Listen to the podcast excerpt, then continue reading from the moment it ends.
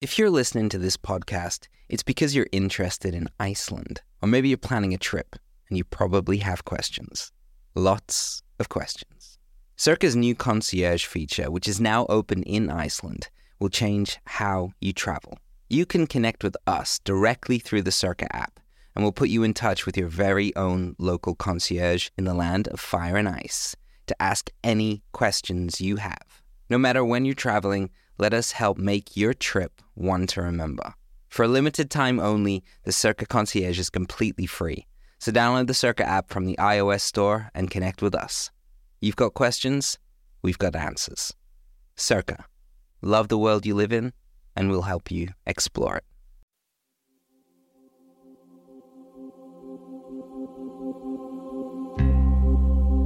Welcome to Cerca. This is the second part of our Iceland War and Peace episode. If you haven't heard the first part, we suggest you do that now.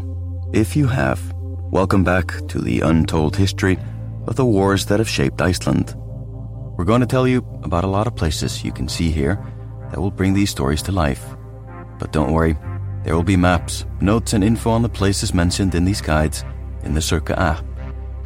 So just sit back Put your headphones on.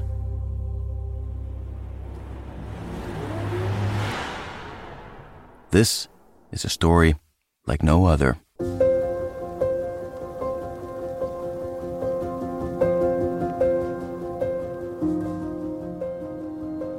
Cerca. Love the world you live in, and we'll help you explore it.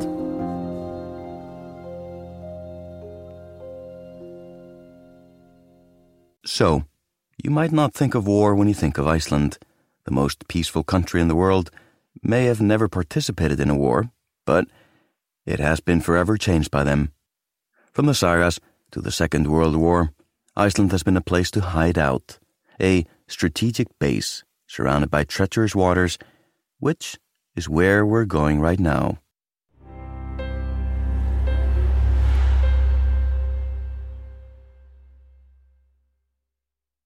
the war comes to Iceland.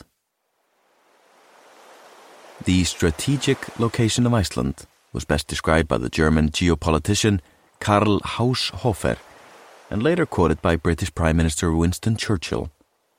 Whoever possesses Iceland holds a gun firmly pointed at England, Canada, and the United States. As the war intensified, so did the importance of getting war supplies to Europe from the United States. In 1940, during the early days of the war, a steady stream of ships sailed east across the Atlantic Ocean under British protection. The United States was still a neutral country. Ships sheltered midway at the naval base in Hvalfjörður, just north of Reykjavik, before embarking on the second leg of this perilous journey.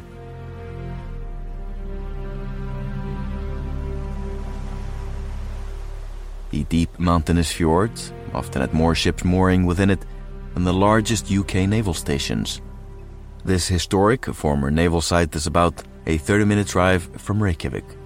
The fjord is one of the most scenic spots on the west coast of Iceland.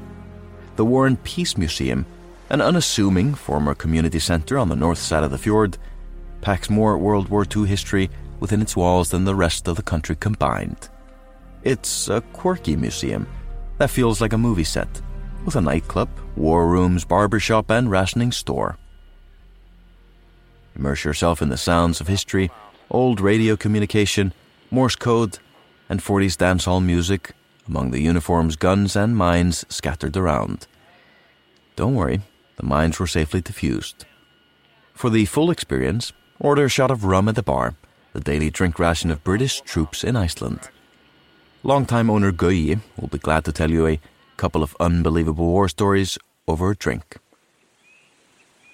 Nearby at Miðsandur, you can see the largest American Nissen hut camp still standing in the world. The quiet, empty base used to be the most strategic base for the Battle of the Atlantic. The military village is set in the scenic mountainous fjord named after the folklore of a mad whale. As the story goes, it was actually a man who, after getting an elf queen pregnant and then disowning the child, had been cursed, and who had become a whale that indiscriminately sank the boats of fishermen. Ironically, This local lore was quite resonant when you consider the threat the Allies and Icelandic seamen faced during World War II.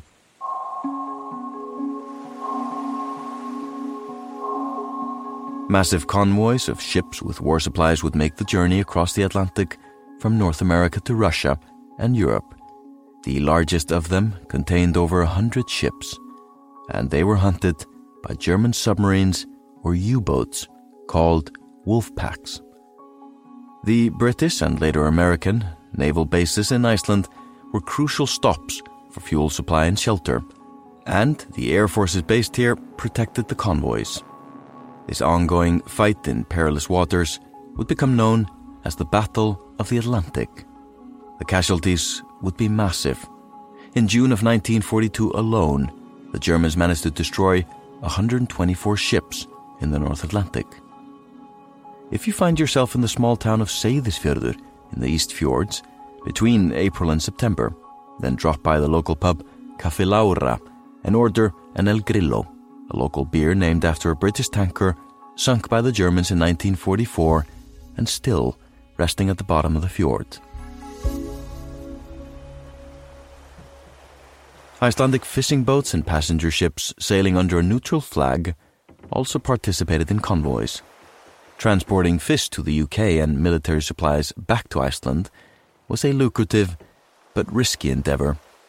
The Icelandic ships often had protection from British naval ships but this also made them a target for the Germans, and so Icelandic seamen found themselves on the actual battlefield. One of the most infamous attacks took place off the southwest coast of Iceland in November of 1944. The passenger ship Goðafoss was arriving in Reykjavik after having led the convoy UR 142 through a stormy night. The convoy had broken up and ships were arriving one by one past the Reykjanes Peninsula. Off the rocky coast, where windsurfers now catch giant waves, the German submarine U 300 lay in hiding. Its first prey was the oil ship Shirvan, and when the Icelandic lead ship Goðafoss arrived at the site to rescue the 18 crew, it too was sunk. Over 40 people were killed in one of the deadliest attacks the Icelandic nation suffered during the war.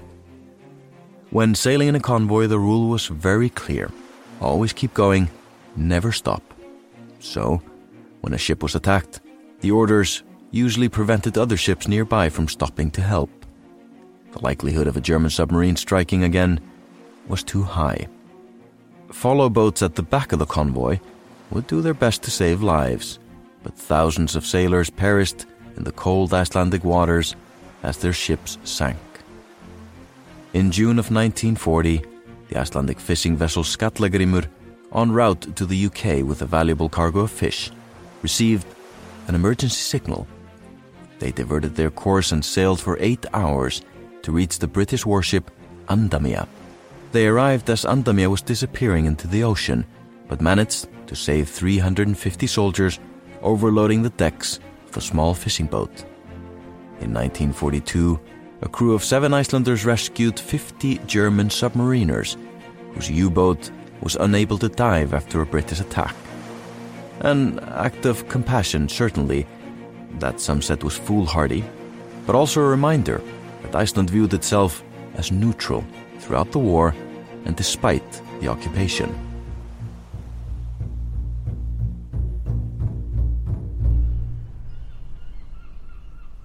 In the village of Vík, on the south coast of Iceland, there is a small maritime museum where the Icelandic boat is on display. We will have a link in the notes. If there was a single moment in Icelandic history that had the most significant impact on World War II, it was probably this one. In September of 1941, off the western coast of Iceland, British pilots spotted the U boat U 652. The U boat was attempting to ambush the American tanker USS Greer in an area known as Torpedo Alley. The U boat missed, got away, and a chase ensued. Though the United States had not yet been drawn into the war, the attack spurred the US to begin arming their shipping fleet. US soldiers arrived in Iceland the very same year. And it led President Roosevelt to famously compare the Nazi U boats in the Atlantic to rattlesnakes. The United States would not continue to wait to be bitten. For more information on this fateful event, along with the other ocean battles around Iceland during World War II, check our notes. Few travelers are aware of Iceland's World War II history. The remnants and relics are easily missed, but the history is still there to experience if you know what to look for. Walk around downtown Reykjavik and imagine thousands of soldiers mixing with the locals of a tiny city. Stroll down to Hressingarskálinn, a downtown cafe where soldiers hung out, pouring alcohol into their coffee. The village of Hveragerði is now a destination for hikers heading to a hot river in Reykjadalur to bathe, but it used to be the base for the Canadian Mount Royal Fusiliers, patrolling the highway leading to Reykjavik. And on the eastern banks of the massive river Ölfusá, just south of Selfoss, over 1,500 soldiers were stationed at RAF Kaldanes. This is where fighter planes took off to protect shipping convoys crossing the Atlantic. The runways are still visible on satellite images, but the hundreds of buildings were torn down and sold to local farmers a long time ago. These buildings, iconic for their arched shape and corrugated metal, are the most common and surprising wartime relic, hidden in plain sight. The political chaos of war in Europe, just like in World War I, was a blessing in disguise for Iceland. At the end of World War II, while Denmark was still under German occupation, Iceland declared full independence. Independence, especially after foreign occupation during the war, was a very popular idea. And while some felt the move was politically devious, in truth, Iceland was already on the path to freedom. Denmark had granted autonomy in 1918 with an agreement to consider independence in 25 years. Had there been any hope by the Danes to stand in the way of the will of 97% of the Icelandic population, the chaos of World War II dashed it. The end of World War II in 1945 also meant the end of foreign occupation. The last US soldiers, left in 1947, but the United States military kept operating the airport at the former military base of Keflavik. But before the dust of World War II had settled, a new war was brewing between the East and the West. Iceland soon found itself in the middle of the Cold War.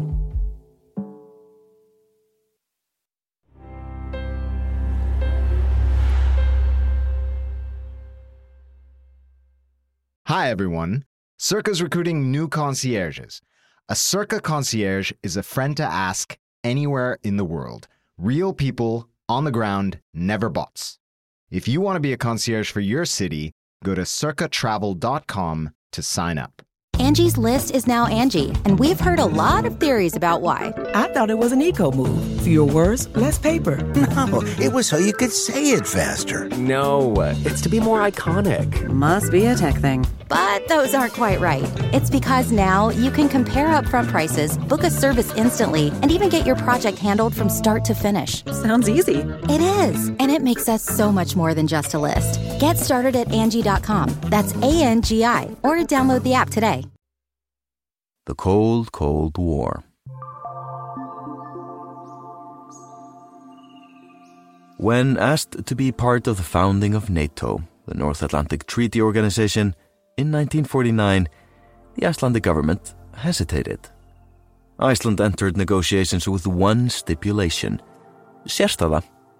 It means special status and refers to the nation's core principles that it would never declare war, never have its own army, and never allow foreign troops on its soil during peacetimes. The terms were agreed, and Iceland joined NATO in 1949. Icelandic politics have long been marked by coalition governments and a strong socialist element. While the majority of parliament voted in favor of joining NATO, the public was more split. At a time when Iceland numbered around 120,000 people, it is thought that nearly 10,000 protested outside parliament at the oldest square in town, Austurvöllur. This is still the site of all major protests in Iceland, but also of socializing on sunny summer days. The protest was colored as a communist organized event, and the US and Icelandic government would come to view a communist takeover from within Iceland as a major threat.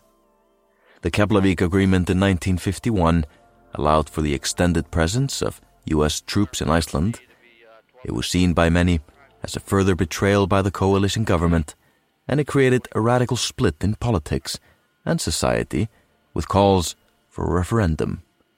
But in 1951, a new defense agreement was signed with the United States to be in charge of the nation's defenses, which, during the Cold War, meant keeping an eye on the Russians. The military base in Keflavik became a key location for new radar stations, monitoring the movement of the Soviet Army in the North Atlantic and Arctic. Another base was Stokksnes in the southeast of Iceland, about a six hour drive from Reykjavik.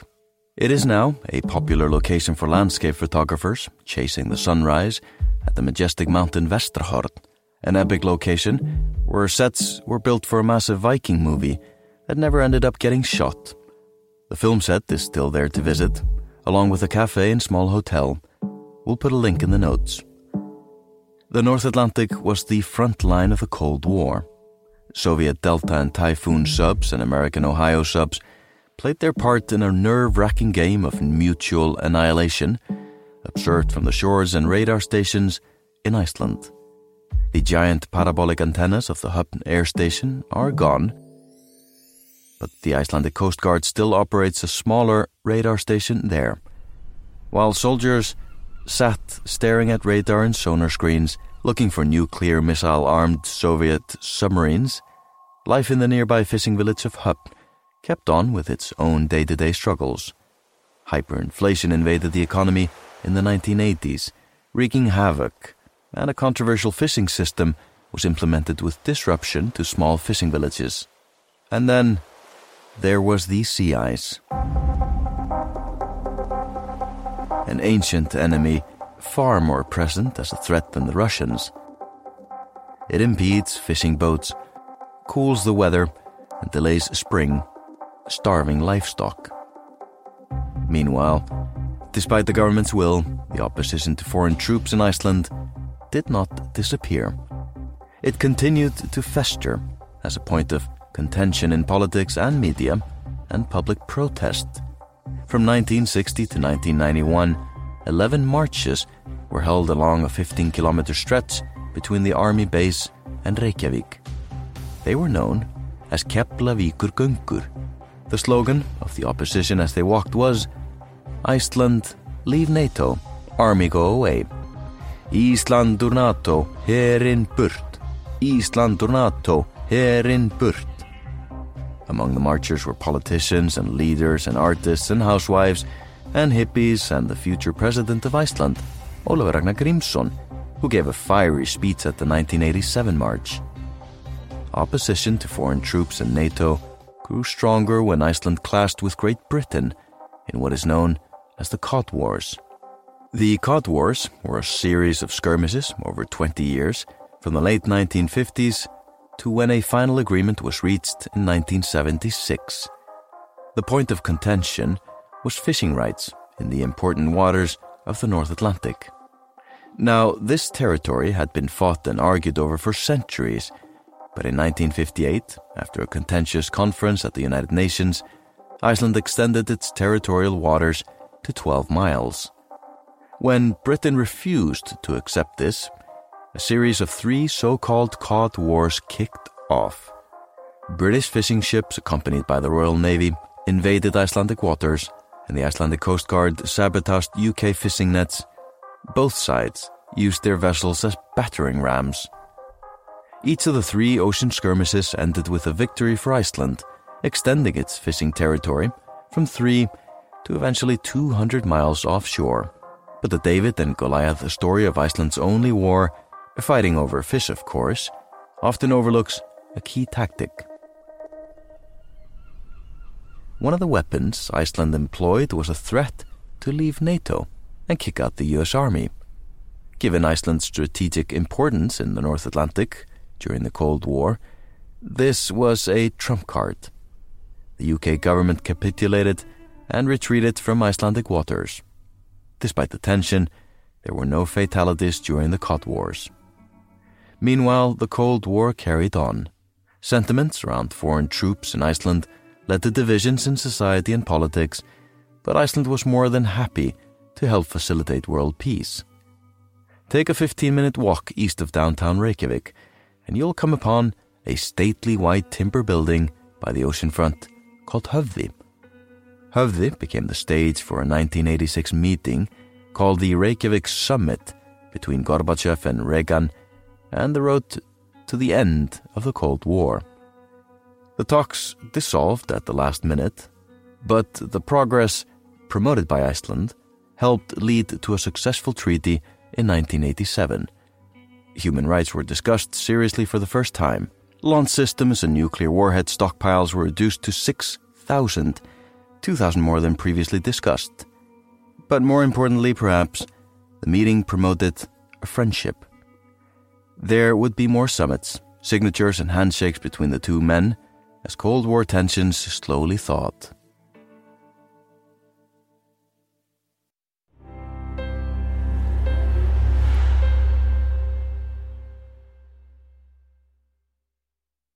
The pendulum swings.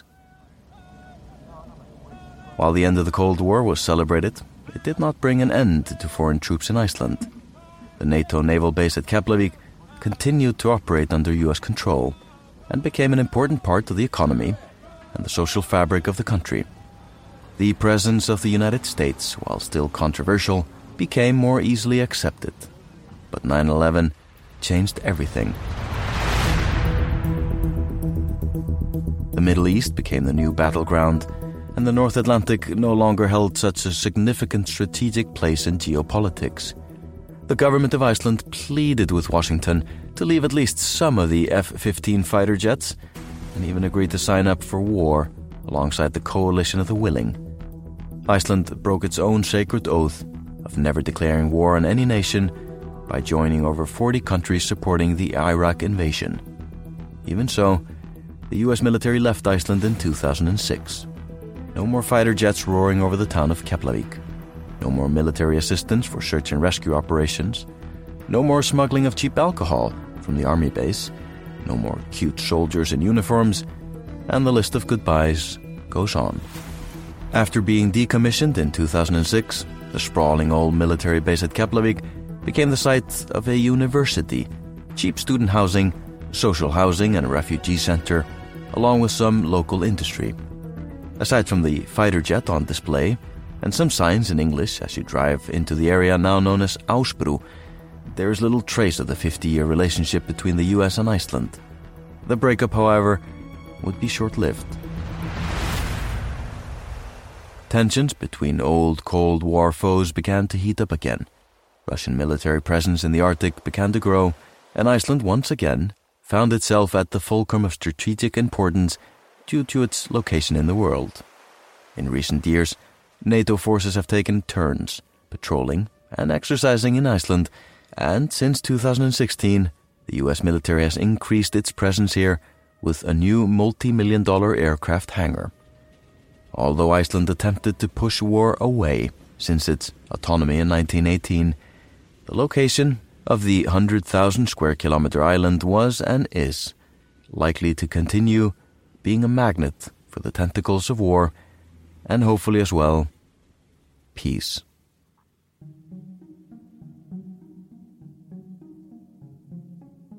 No one is an island, or so the saying goes, and Iceland's role in wars during the 20th century drives that point home.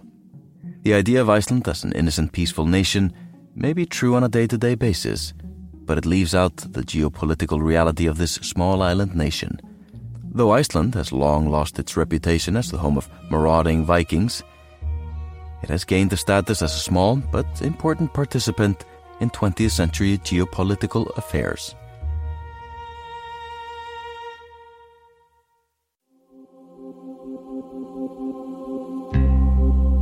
Thanks for listening to our Iceland War and Peace episode.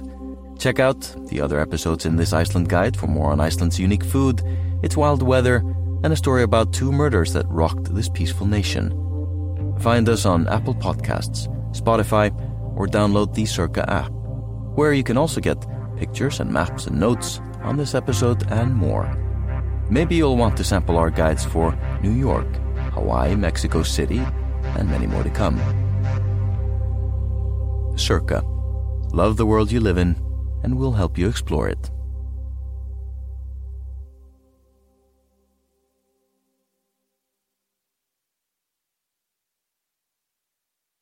You know how to book flights and hotels. All you're missing is a tool to plan the travel experiences you'll have once you arrive. That's why you need Viator. Book guided tours, excursions, and more in one place. There are over 300,000 travel experiences to choose from, so you can find something for everyone. And Viator offers free cancellation and 24 7 customer support for worry free travel. Download the Viator app now and use code Viator10 for 10% off your first booking in the app. Find travel experiences for you. Do more with Viator.